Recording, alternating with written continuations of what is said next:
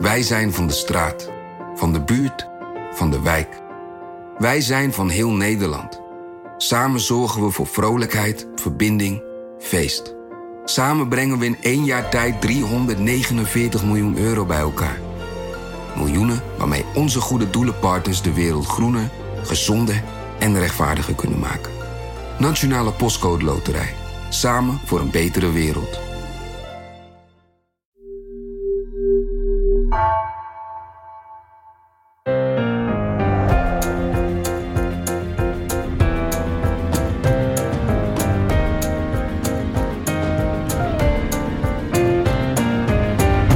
Is Haagse Zaken van NRC. Mijn naam is Lemia Aharwai.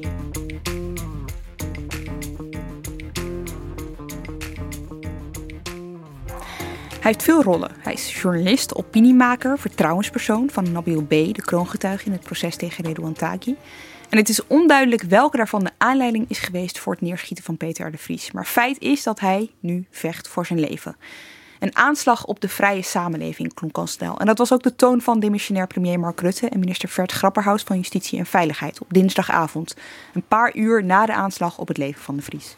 Een aanslag op een moedige journalist. En daarmee een aanslag op de vrije journalistiek. Die zo wezenlijk is voor onze democratie.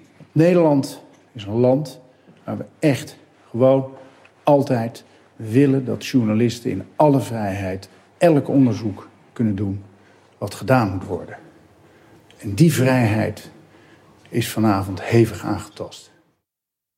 In deze Haagse zaken gaan we het hebben over Peter R. de Vries, over zijn werk, over bedreigingen aan het adres van journalisten, de moord op Dirk Wiersum en de gevolgen daarvan voor de rechtsstaat. Is die rechtsstaat hierdoor aan het wankelen gebracht? En dat doe ik met bij mij in de studio. Het is alweer een tijdje geleden dat ik ze in deze formatie bij elkaar heb gekregen, maar het is gelukt. Juridisch commentator Volker Jensma en politiek redacteur Mark Liefse Adriaanse. Welkom allebei. Hoi. Hoi.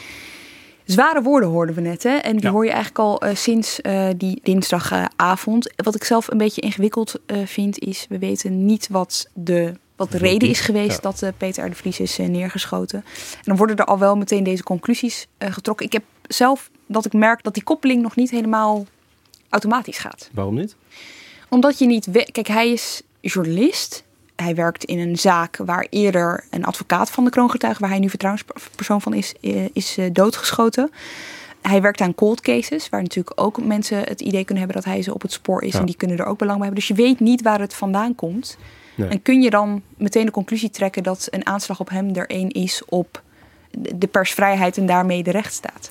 Ja, wat mij betreft wel. Omdat hij uiteindelijk, welke rol hij ook heeft, Peter R. de Vries misdaadverslaggever is. Dat is ook de, symbolische betekenis van Peter R. de Vries in Nederland. De meeste mensen kennen hem als de misdaadverslaggever, als de man die inderdaad ook gezinnen bijstaat en cold cases uh, helpt oplossen.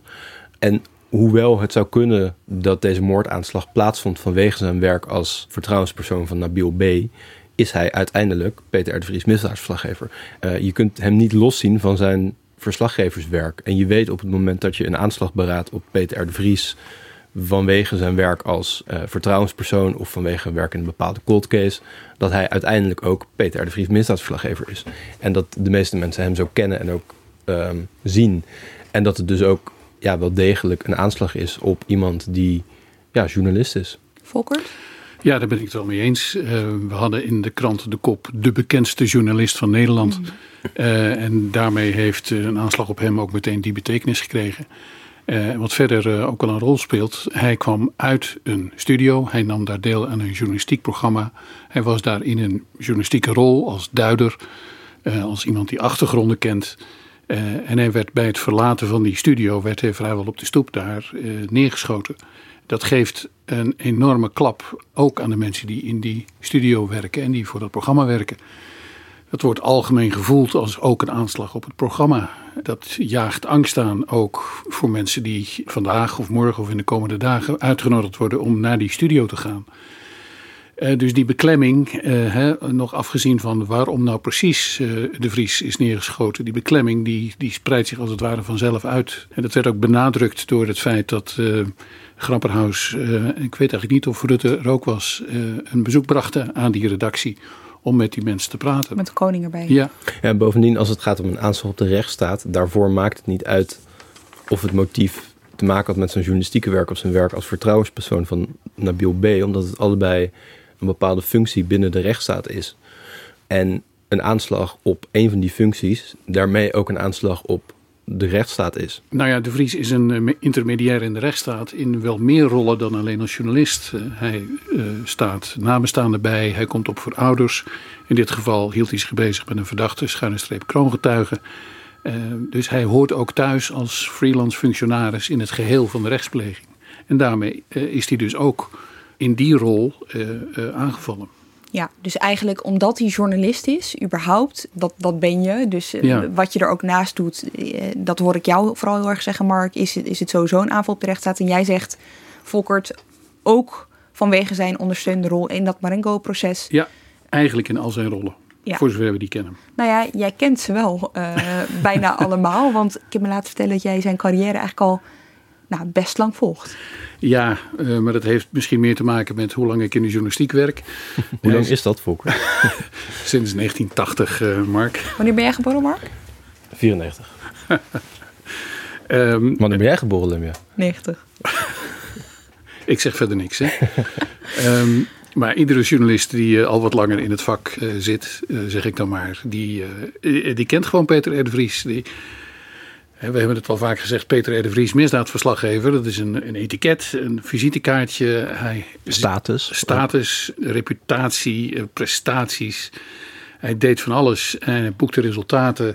Was bekend, was altijd zichzelf, eh, riep weerstand op. Maar kreeg ook echt dingen voor elkaar. Wist Kreeg soms voor- zaken op te lossen die de politie niet opgelost wist te krijgen. hartstikke eh, door, doortastende, vasthoudende eh, man uit de SBS RTL-hoek met een telegraafachtergrond. En die een, een hele sterke traditie in misdaadverslaggeving hebben. En dat bracht hij als het ware naar de televisie toe. En hij zat ook, eh, ja, was een van de drijvende krachten achter, ik zou maar niet zeggen, de slachtoffergolf. Heel lang hebben we het strafrecht ge- gezien als daderstrafrecht, waarin het alleen maar ging om de persoon die verdacht werd. En onder meer door eh, de Vries eh, hebben slachtoffers een gezicht gekregen en een rol gekregen. Eh, en die wisten hem ook te vinden. En dat heeft ook geleid tot allerlei veranderingen in het strafrecht.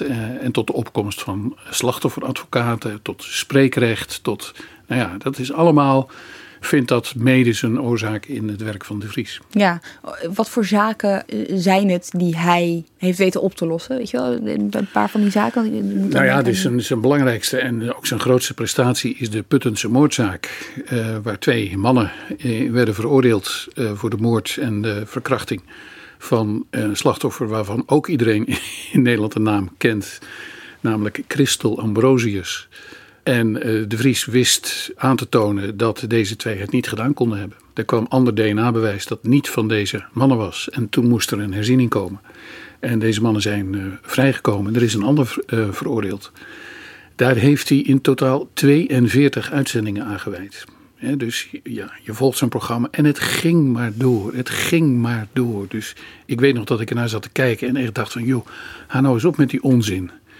Dat kan je toch niet volhouden. Weer de Puttense moordzaak en weer het sleepspoor... en weer diezelfde beelden en weer in dat bos kijken... en weer het huis waar ze woonden. En Maar uiteindelijk, ja, eh, grote prestatie en echt een, een eh, justitiële dwaling van kaliber.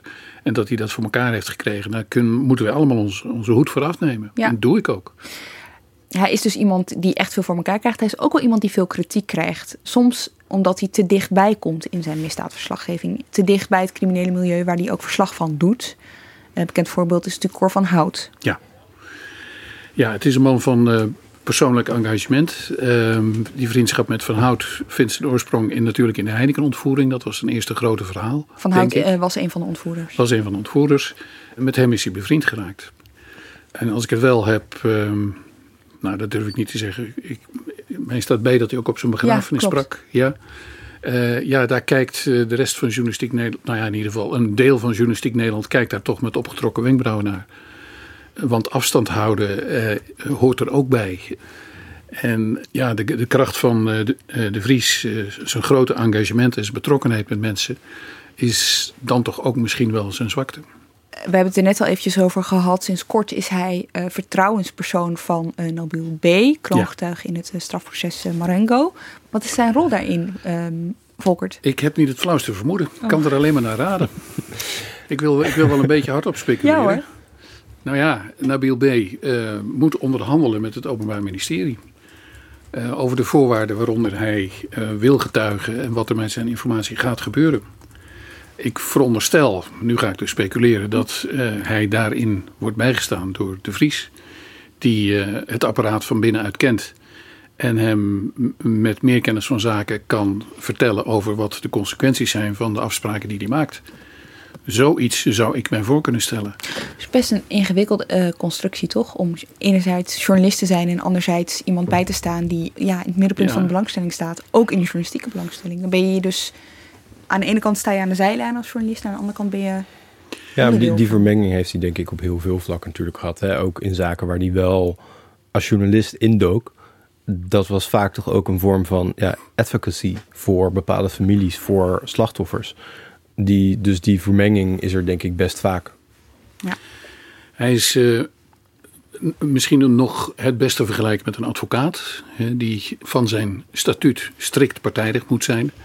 En als de Vries uh, woordvoerder is, als hij opkomt voor de belangen van families, wellicht ook als hij uh, vertrouwenspersoon is van, van een uh, kroongetuige, dan denk ik dat hij zo optreedt. En dat is dus geen journalistieke taak, maar dat is echt een woordvoerderstaak. Dat is een nou ja, consultancy, adviseurschap, communicatie. Niet ongebruikelijk voor journalisten om eh, een verlenging van hun werk in die hoek te zoeken. Over te stappen dan. Over te stappen. Uh, het aantal collega's dat uiteindelijk lobbyist is geworden of uh, woordvoerder, dat is niet te tellen. Daar kunnen we hier op het Binnenhof uh, wel een lijstje van maken. Hè? Maar mensen die of columnisten die politicus worden en dan de snor laten groeien. Nou ja, maar mensen die dat tegelijk zijn, nee. daar kennen we er niet zoveel van. En mensen die dat in het criminele milieu doen of in de wereld van de slachtoffers van misdaad, die zijn heel zeldzaam. Nou, je ziet het soms in de voetbaljournalistiek wel. Hè. Er zijn wel voetbaljournalisten die dan tegelijkertijd commissaris zijn bij een voetbalclub. Of ja. uh, je had een aantal jaar geleden een hoofdredacteur van VI die ook volgens mij assistenttrainer was in het betaalde voetbal. Dus daar zie je misschien die vermenging nog Ja. iets meer. Maar eh, ja, het zou natuurlijk ondenkbaar zijn dat een van ons en politiek journalist is en tegelijkertijd campagne voert tijdens een Ja. eh, verkiezings- Überhaupt, of eh, ja, speeches schrijft voor de ja, politiek leider van de VVD. Ja. Dit is een historisch voorbeeld overigens. namelijk. Henk Hofland. Echt, Echt? waar? Wisten jullie niet? Nou, dat zou, nee, ik zou hem ook niet als VVD'er. eh, Nee, maar dit was in de tijd dat NRC en Handelsblad nog niet gefuseerd waren. En de partijpolitieke banden met eh, eh, NRC en Handelsblad heel sterk waren. En wij weten allemaal dat Henk Hofland voor Haya van Zomeren Douwen speeches schreef. Hm. Dus deze vorm van overspel heeft, eh, hoe zal ik het zeggen, historische wortels. Nou ja, en D66 is deels ook ontstaan op de redactieburelen van. Ja, ja maar daar kan je nog van een breuk spreken. Daar is Ja. men vertrokken om iets anders te gaan doen. Ja. Dat is dan, eh, dat, dat is kuis. Maar dat gelijktijdig, dat kan natuurlijk op, op geen enkele Nee. manier. En ik, ik weet niks van voetbal, maar ik eh, las ergens dat Peter R. de Vries ook, Ja, hij is zaakwaarnemer. Nou ja, ook in de voetbalwereld dus een rol heeft. Ja, ja, volgens mij geen hele grote speler. Maar hij heeft een, eh, een, een zaakwaarnemerskantoor samen met zijn zoon. Nou, dan zie je dus weer die combinatie. Maar hij is dus ook journalist. Zeker. En om het weer even terug te brengen, een aanslag op een journalist. Nou, je zag het meteen in alle reacties. Het, het is gewoon ontzettend heftig, ook op die manier ontvangen. Wat zegt het volgens jullie? Het zegt denk ik de toenemende bereidheid in Nederland om geweld te gebruiken tegen mensen met een bepaalde functie in de rechtsstaat. En dat zie je met geweld tegen hulpverleners. Je ziet het met bedreigingen tegen journalisten, tegen advocaten, Politici? Ehm, tegen politici inderdaad. En het schokkendste voorbeeld, of de schokkendste culminatie van het hele proces... was natuurlijk moord op Dirk Wiersum, de advocaat van Nabil B. in 2019. Dat was midden tijdens de, algemene politieke beschouwingen. En Grapperhaus kwam toen ja, echt ontredderd, ontdaan de Tweede Kamer binnen. Je was erbij. Eh, ik stond achter hem, hij stond echt te trillen, eh, kreeg tranen in zijn ogen, een broek in zijn keel. Dat was een heel heftig moment, omdat dat eigenlijk de eerste keer was waarop we in Nederland zagen dat iemand vanwege zijn rol bij een strafproces, kan ik dat zo zeggen, Ja. echt vermoord is. Ja. En nou, dat werd gezien als een, een grens die, waarvan we dachten dat die niet gepasseerd zou worden. Die werd overschreden. En daarna ontstond ook al vrij snel het idee: oké, als het een advocaat kan gebeuren, dan kan het ook een journalist gebeuren. En je ziet de afgelopen jaren het aantal bedreigingen tegen journalisten fors oplopen. Je ziet ook dat journalisten doelwit zijn geworden. Hè, dat journalisten ook. Nou, er gaan ook op, op internet wel uh, lijsten rond met adressen van bepaalde journalisten. Dus mensen zien journalisten als een legitiem doelwit, om welke reden ook. Hè. Vaak is het ideologisch, maar mensen hebben die bereidheid. En de laatste jaren, hè, wanneer je de link legt met uh, criminaliteit, was de vrees altijd dat het ook een keer zou gaan leiden tot een aanslag op een journalist. Sommige journalisten worden zwaar beveiligd. John van den Heuvel, Paul Vugts. Die kunnen hun, leven eigenlijk alleen nog maar leiden onder politiebewaking. Ook misdaadjournalisten. Ook misdaadjournalisten. Ja. ja, we gaan er nu wel vanuit inderdaad dat, dat we het motief kennen. Ja, precies. Uh, want we kunnen nog altijd verrast worden als er een, een bekentenis komt of een verklaring uh, dat het met iets geheel anders te maken heeft. Uh, en dan zitten we nu onze handen te wrijven over de, over de bedreiging van de journalistiek met de verkeerde aanleiding. Maar dan nog, of de aanleiding er nou is of niet, je kunt wel vaststellen, ook op basis van onderzoeken, dat die bedreigingen er wel degelijk zijn. Dat is een feit. We hebben nog onlangs eh, een onderzoek gezien waarin acht van de tien ondervraagde journalisten aangaf dat ze het afgelopen jaar met bedreiging en intimidatie te maken hebben gehad. En dat is kolossaal veel. Eh, je ziet het aan wat er binnenkomt bij het meldpunt persveilig. Dat is nou uh, vele factoren meer dan vorig jaar. Je merkt het bij demonstraties, de manier waarop mensen zich tegen de pers gedragen. Er zijn incidenten waarvan we een jaar geleden nog niet hadden kunnen denken dat het ooit zou plaatsvinden. Het meest opvallende was natuurlijk op het platteland eh, het incident met de shovel, een laadschop waarmee een fotograaf in zijn auto met zijn bijrijder in de greppel werden gekieperd. Om een totaal nutteloze, oncontroversiële aanleiding dat soort dingen gebeuren nu. Uh, we zitten in een, in een situatie waarin uh, Geert Wilders de journalistiek uh, toekoer aanduidt als tuig van de regel. Behalve dan die journalisten waar hij het mee eens kan zijn. Naar aanleiding overigens van een bericht, een kritisch bericht over Dion Graus. We hebben het hier in ja. Zaken overigens uitgebreid wel eens over gehad. Ja. En dat was zijn reactie erop. Ja, dus het klimaat is enorm aan het verruwen. En dat heeft eh, effect op de manier waarop journalisten in het land worden ontvangen. Uh, waarop ze op straat worden uh, bejegend. Je, het, is niet meer aan te bevelen om uh, bij demonstraties waar je niet helemaal het publiek kan inschatten, om je daar duidelijk te gedragen als journalist. blijf aan de rand, zeg niet meteen wat je er komt doen. Het is bijna een undercover beroep aan het worden onder die omstandigheden. Mark, loop jij met je opschrijfboekje rond als je bijvoorbeeld op het Malieveld gaat kijken bij de boeren?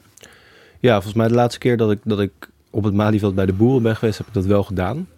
Of op andere plekken? Ja, ik, ik, ik, ben, ik ben er wel waakzamer op. Ik ben bij de avondklokkerellen geweest in Rotterdam begin dit jaar. Nou, daar hebben we ook een podcast over gemaakt. Nou, daar heerst ook een heel vijandig klimaat richting journalisten. Dat, heb ik zelf ook ondervonden.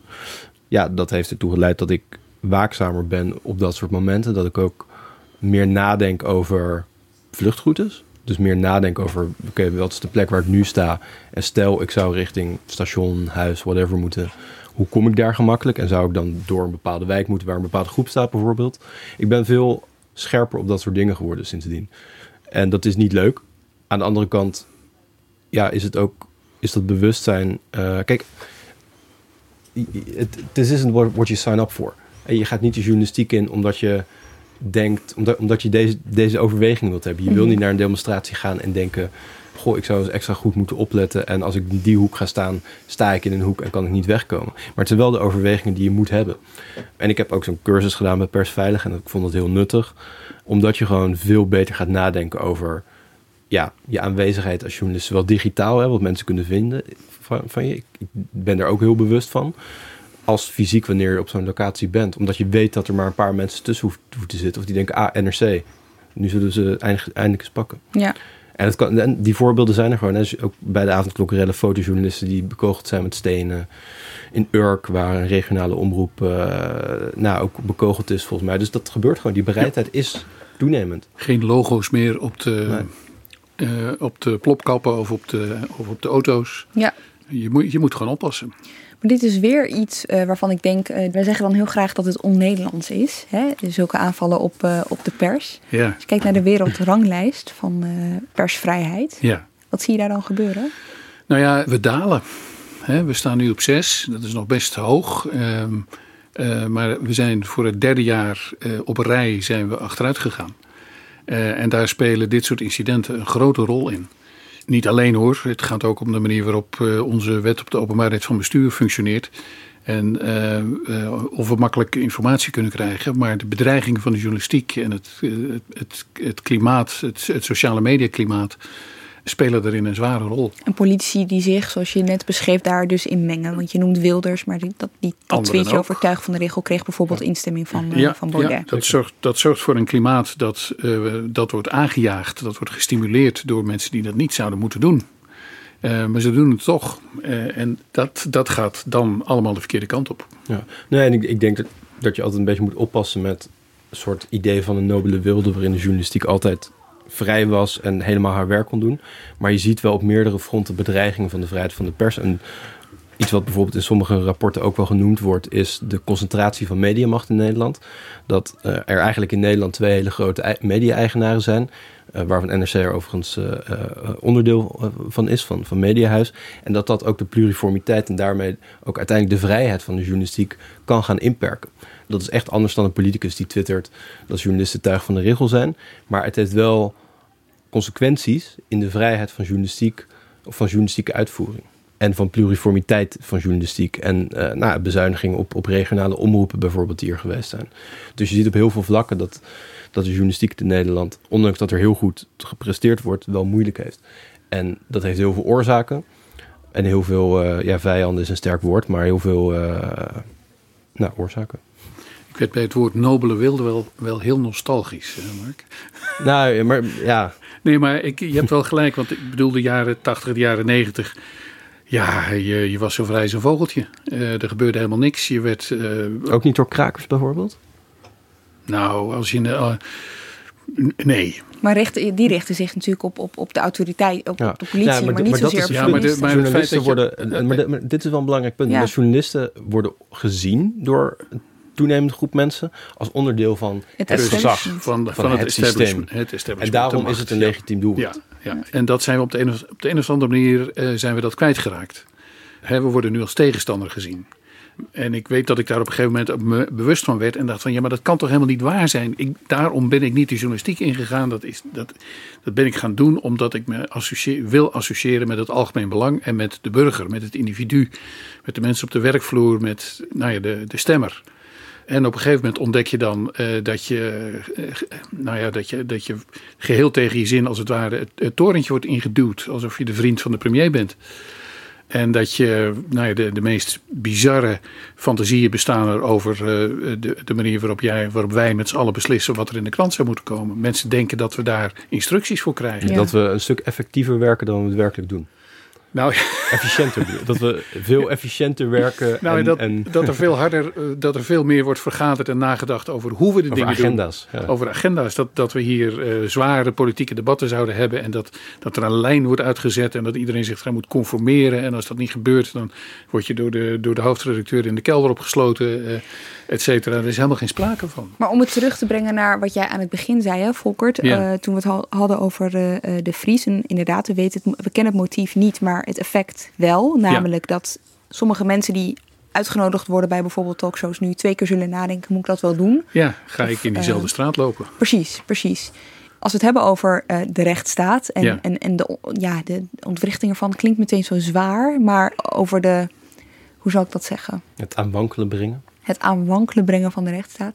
Dan is zo'n aanslag op de Vries, heeft daar dus wel effect op. Zeker. Uh, als je dat hoort, het is altijd goed om even bij jezelf na te gaan. Klassieke cliché nepvraag is dan, wat gaat er door je heen? Nou, uh, mijn hart sloeg een, een, een, een tik over. net als bij de moord op Theo van Gogh is dan de vraag, waar was je en wat dacht je? net als bij de moord op Fortuin, waar was je en wat dacht je?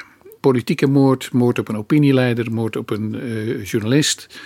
Uh, je hart slaat gewoon over. Je denkt: dit kan niet, dit moet niet kunnen. Dit is niet het klimaat in Nederland. We willen hier vrij kunnen zijn. We willen hier kunnen eh, zeggen, vinden, doen en onderzoeken wat we willen.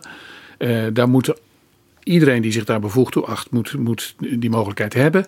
En op het moment dat dit soort dingen gebeuren, wordt dat acuut bedreigd. En dat raakt aan iedereen. Dat voel je gewoon zelf. Eh, je denkt dan van, ja, maar wacht even. Ik ben heel wat minder beroemd dan Peter R. de Vries. eh, maar moet ik, zou ik misschien ook moeten oppassen?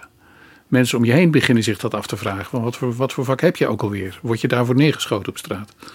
Dat is het klimaat. En dat is, dat is verkillend, dat is angstig. En dat raakt iedereen die eh, denkt dat hij vrij is. En die denkt dat hij hardop de dingen mag zeggen die in zijn hoofd zitten. Als ik heel eerlijk ben, eh, even een ontboezeming, ik heb dat dus minder. Het voelt Hmm. voor mij wel wat verder weg. Omdat ik denk, hij is misdaadverslaggevers. Nou, we noemden er net al een aantal die zwaar beveiligd worden. Hè, die ook verslag doen van waar Peter R. de Vries eh, verslag van doet.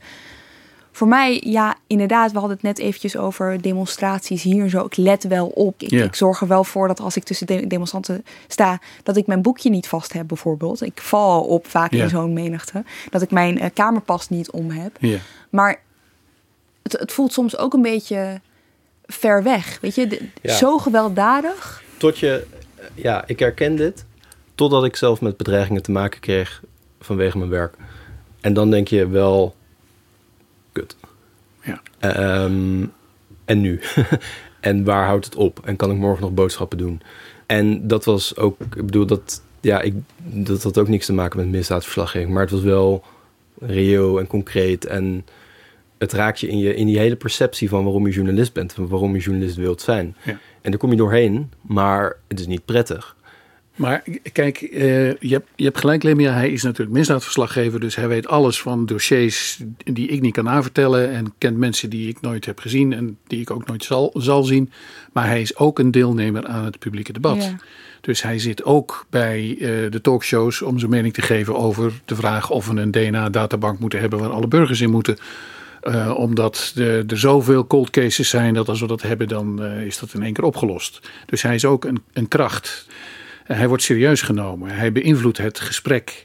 Je kunt met hem in gesprek en in debat. En daarmee is hij dus een opinieleider.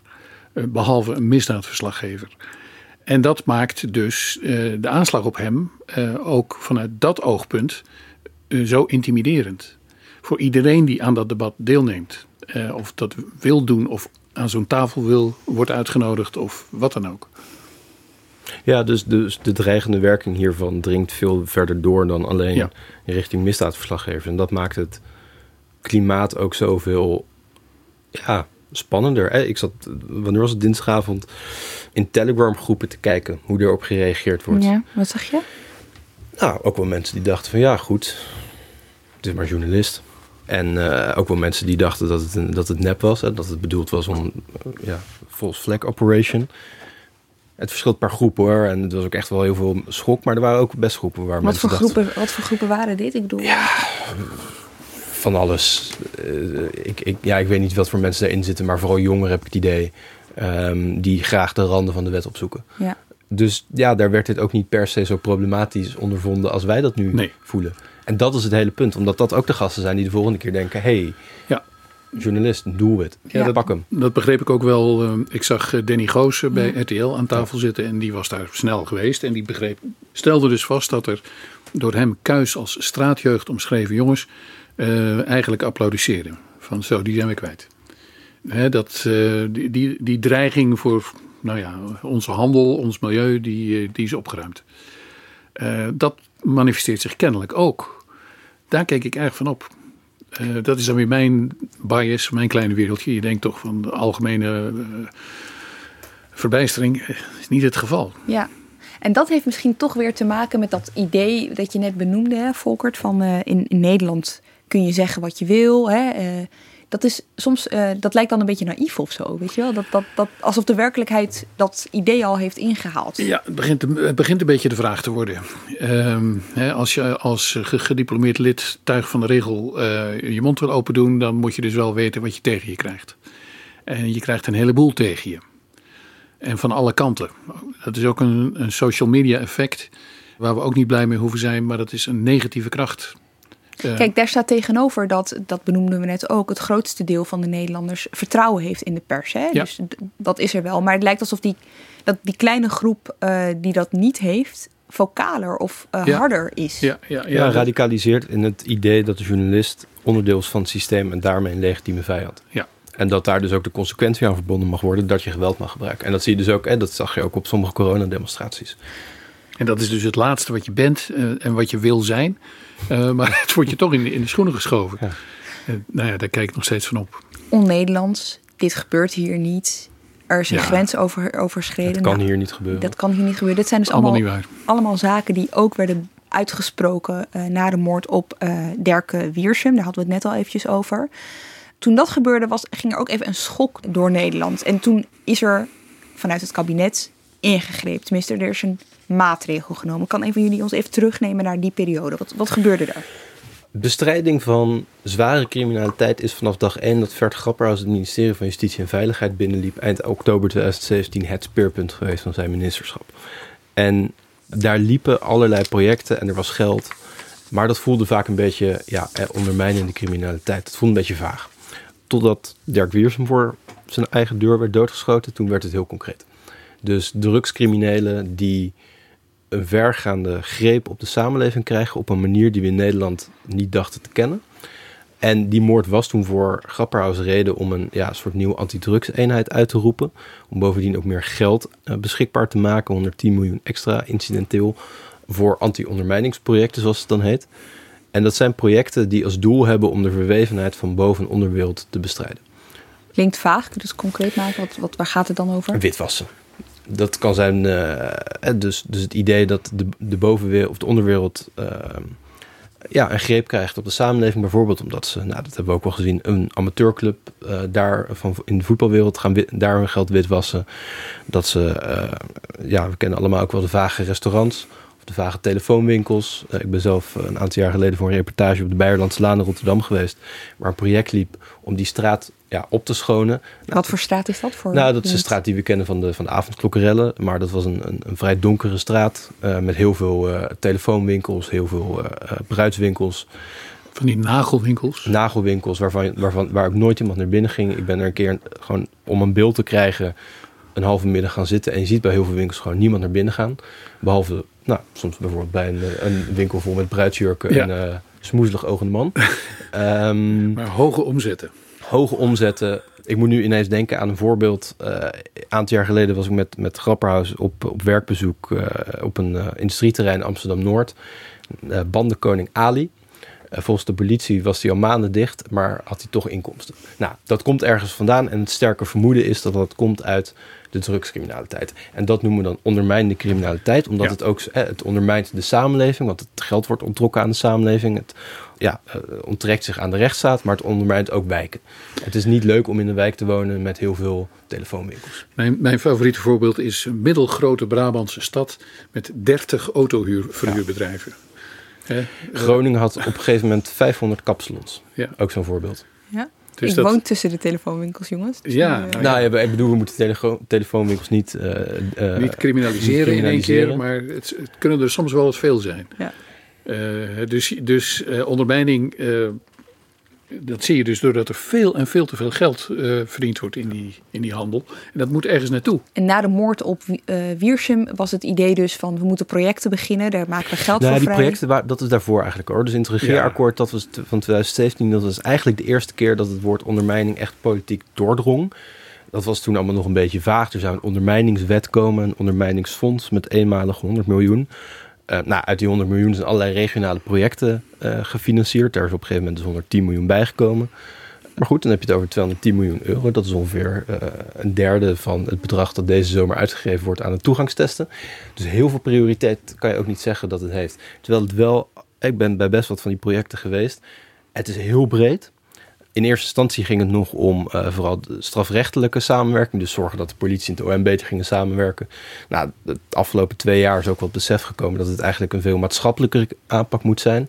Uh, om het even zo te noemen, de losers die ingehuurd worden voor een paar duizend euro om iemand dood te knallen. Het zijn vaak laagontwikkelde jongens uit slecht, slechte wijken. Op zoek naar status, op zoek naar geld, makkelijk beïnvloedbaar. Hoe kun je vroegtijdig zorgen dat die jongens niet de verkeerde kant op gaan. Nou, dus dan zit je eigenlijk op een soort verheffingsverhaal. Dus heb je het over een wijkenaanpak. Nou, dan ga je het hebben over woningbouw. Dus dat besef dat ondermijnende criminaliteit aanpakken niet alleen iets repressiefs is. Hè. Het gaat niet alleen om even wat meer agenten inzetten en de strafeisen verhogen en zorgen dat er, dat er meer wijkagenten zijn. Het gaat ook om ja, eigenlijk een wijken aanpak. En daarmee is het dus veel maatschappelijker geworden, veel breder ook. En wat eigenlijk fascinerend is, is dat sinds Dirk Wiersum, hè, er is nu even een opleving geweest, iedereen wist ineens waar het over ging, is het ook weer gaan, gaan liggen. Half jaar later brak corona uit. En in alle lijstjes die de afgelopen maanden gemaakt zijn, ook door ons met de grote onderwerpen op de formatietafel, stikstof, klimaat, woningbouw, arbeidsmarkt, toeslagen, noem maar op. Ondermijning stond er eigenlijk al niet meer op. Dus zo snel is dat eigenlijk ook alweer een beetje uit ons, Ja. uit ons ja, blikveld verdwenen. Ja, er is eh, nog één, één nootje bij wat, wat Mark vertelt, wat helemaal klopt. Eh, er is dus ook bestuurlijk het nodige gebeurd. Het was eh, drugsbestrijding, criminaliteitsbestrijding was altijd iets van de politie en OM. En er zijn de afgelopen jaren toch wel een aantal praktische stappen gezet om ook bestuurlijk breder te kijken naar wat er in zo'n gemeente gebeurt. Eh, en of dat misschien een verband heeft met criminaliteit. Mij is nog het interessante voorbeeld verteld van een aantal families waarvan eh, alle mannen in Duitsland stonden ingeschreven en alle partners eh, een uitkering hadden in Nederland. En waarvan werd verondersteld dat al die mannen in de drugswereld zaten. En die zijn langs de lijn van de sociale zekerheid gecontroleerd en tenslotte aangepakt. Eh, en inderdaad bleek dat al het vermogen, alle auto's, die stonden elders. En hier ha- had men een, eh, een basisbestaan op basis van de uitkering van de gemeente. De gemeente vermoedde het, dacht het eigenlijk wel. De buurt dacht het eigenlijk wel en niemand pakte het aan. En dit is interessant, omdat heel vaak gaat het om een gevoel. De verhalen die ik heb gemaakt over ondermijning, ik vroeg altijd aan iedereen: wat is ondermijning? Hoe zou jij het definiëren? Omdat het een beetje een containerbegrip is. En heel vaak kwam het er eigenlijk op neer: je voelt dat er iets niet klopt, maar het is heel moeilijk te bewijzen. En dan zit je dus in echt het, het inzichtelijk krijgen van de criminele infrastructuur. Ik weet nog, op een gegeven moment was ik in Groningen eh, met Grapperhausen, met de politie voor een project. Daar was de Belastingdienst bij betrokken, volgens mij ook het UWV. Het ging over doorlichten van coffeeshops. En ik stond op een gegeven moment in een coffeeshop eh, die gecontroleerd werd. Er werden alle boeken door, door, doorzocht. En de agent die zei tegen mij van, joh, wat, wat valt je op? Ik zei, ja, het is een beetje smoezelig en het is gek dat hier een, een, een lege tv-doos staat en een scooter. Maar ja, ik, ik weet het niet. Hij zei, nou, van wat hier staat kan je geen wiet laten groeien. Het was een grow shop, eh, trouwens geen coffeeshop. Maar er was niks om, eh, er was geen elektronica te koop. Er was een beetje groeimiddel te koop. Dat was het. Dat soort dingen. En vervolgens dus de zoektocht naar de geldstromen, naar wie is de eigenaar van zo'n pand. Dat zie je eigenlijk de laatste jaren veel, de, pas, de laatste jaren pas Ja. veel gestructureerder gebeuren. Maar het zit echt aan de beginfase. Het, ik, ik zat in voorbereiding hier op een aantal rapporten te lezen die het afgelopen jaar verschenen zijn. Waarin eigenlijk een soort tussenevaluaties van het ondermijningsbeleid van dit kabinet. En dan zie je dat er heel veel is opgestart, maar nog heel weinig echt concreet is bereikt. Dat heel veel van het geld dat is uitgegeven echt alleen nog maar gaat over het opzetten van de projecten. Maar daadwerkelijk uitvoeren en dingen Ja. bereiken.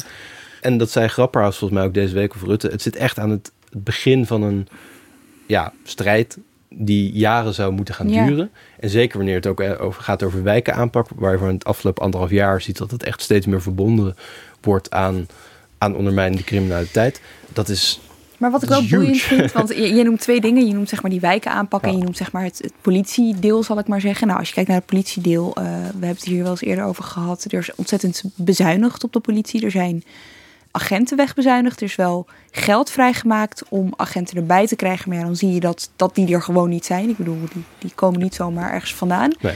Nee, er zijn- Eh, Al, al politici die eh, claimen dat ze 2000 agenten erbij eh, hebben geregeld, die eh, liegen. die hebben geld vrijgemaakt om 2000 agenten aan te nemen. Precies. En vervolgens moet je nog vinden. Ja, dat. eh, en er, is ook veel, er zijn ook veel te weinig agenten opgeleid de afgelopen jaren. Dus de opleidingscapaciteit is ook te klein. Dus men zit daar met onvervulbare vacatures. Ja, vergrijzing. En nou ja, het is... Heel eh, veel, er gaan 17.000 agenten met pensioen deze jaar, Ja. geloof ik.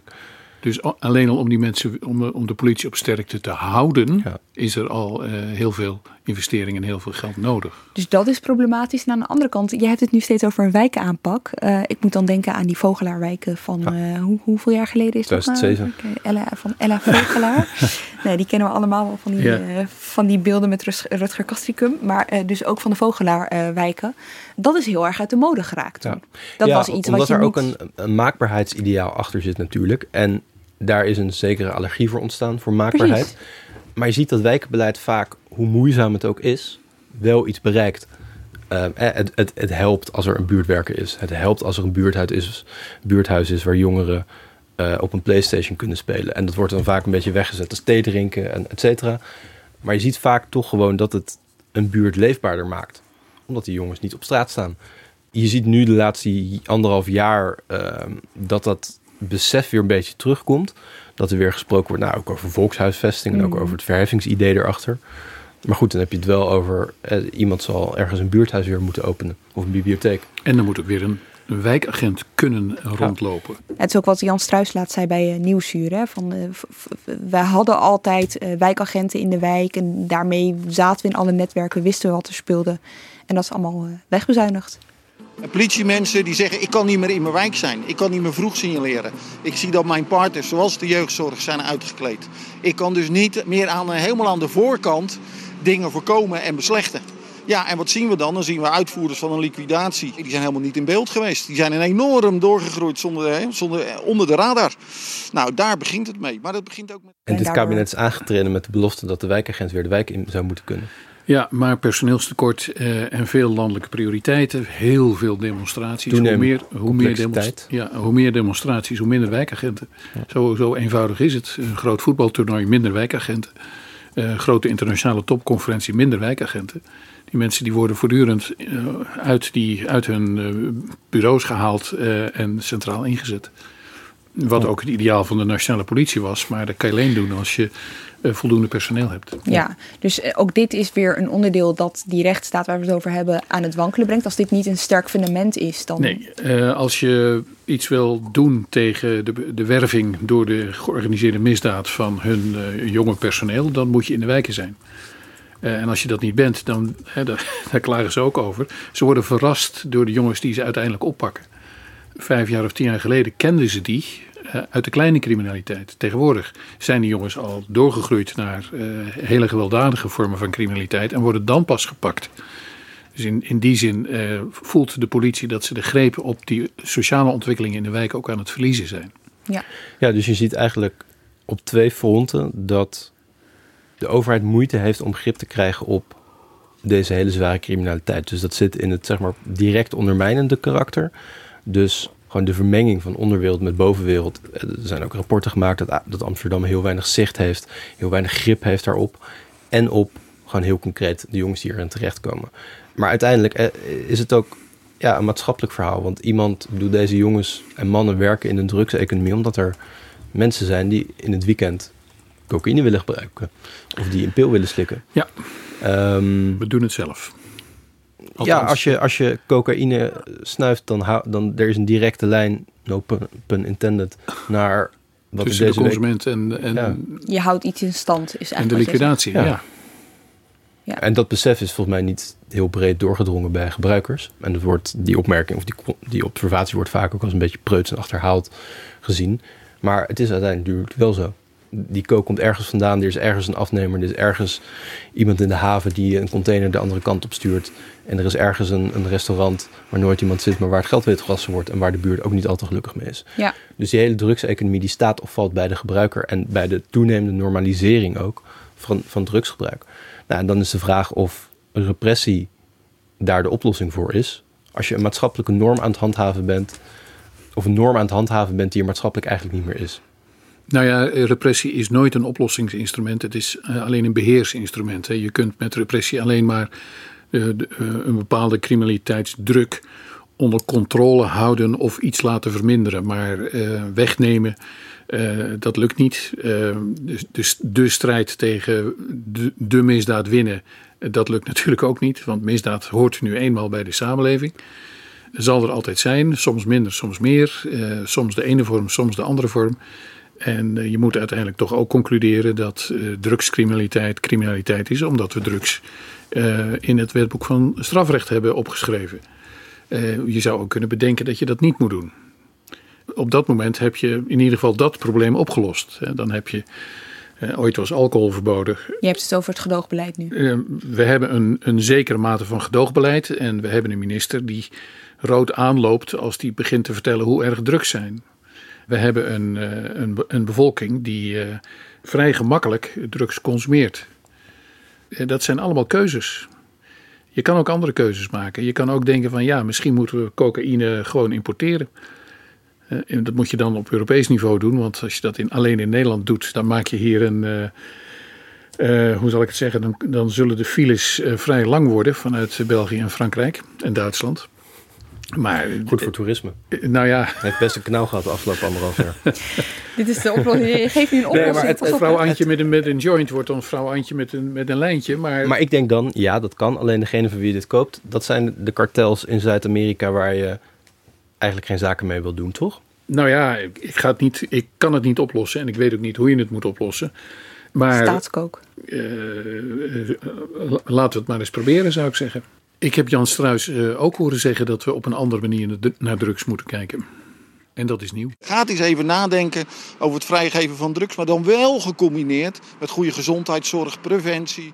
Uh, misschien moet er in Colombia een uh, staats cocaïnebedrijf komen dat onder gecontroleerde omstandigheden en bepaalde kwaliteit drugs kan leveren, die we hier zouden durven te verkopen aan onze consumenten. Ja, ik, ik, weet het niet, maar volgens mij de kern hiervan klopt. Namelijk dat het niet alleen in Nederland op te lossen is. Het is zo'n globaal probleem. Nee. Dus op zichzelf, Grapperhaus zegt wat, wat het gezag overal in de wereld op dit moment zegt. Uh, maar het is een uitzichtloze toestand. Ja.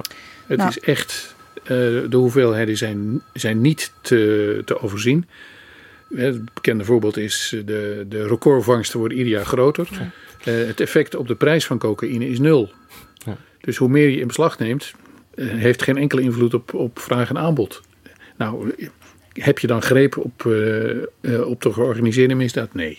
Dat kan je niet zeggen. Nee, je zegt de uitzichtloze situatie. Om het weer even terug te brengen tot, tot de kern, tot de rechtsstaat. of die al dan niet tot wankelen wordt gebracht. We hebben het gehad over Peter R. de Vries. Over ja. bedreigingen aan het adres van journalisten.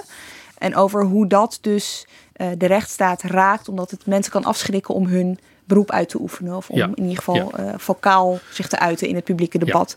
Ja, uh, bij Derke Wiersum en de moord op hem hebben officieren, rechters, advocaten... die weten dat ze niet meer veilig zijn. Sommigen worden ook beveiligd.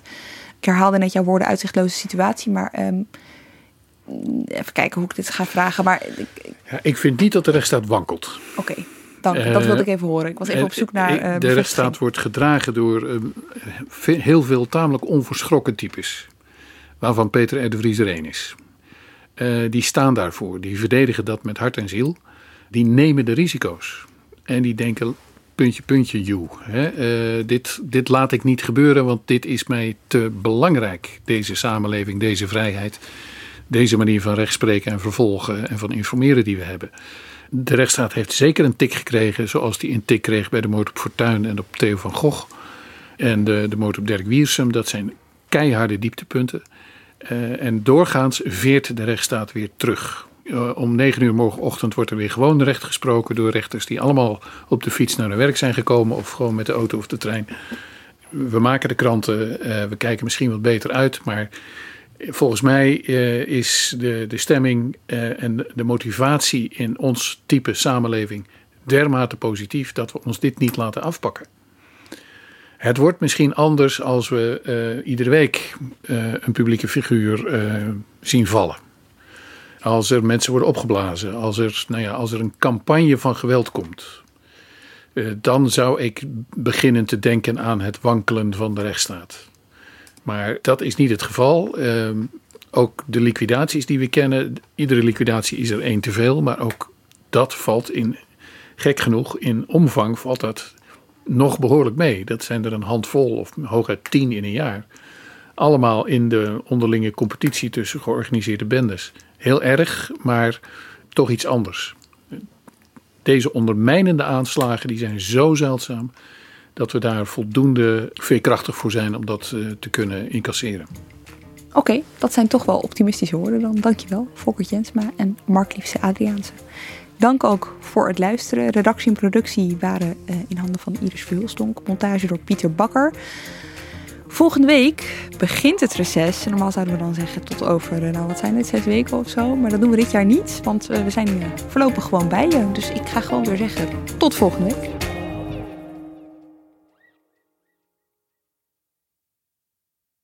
Wat weet ik eigenlijk van die nieuwe leverancier? Ik heb die spullen wel echt nodig. Gaat die straks wel leveren? Ik weet niet eens hoe lang die bestaat. Weten met wie je wel of niet veilig zaken kunt doen? Check kvk.nl voor belangrijke ondernemerskennis. Zoals info over een nieuwe handelspartner. KVK. Hou vast voor ondernemers.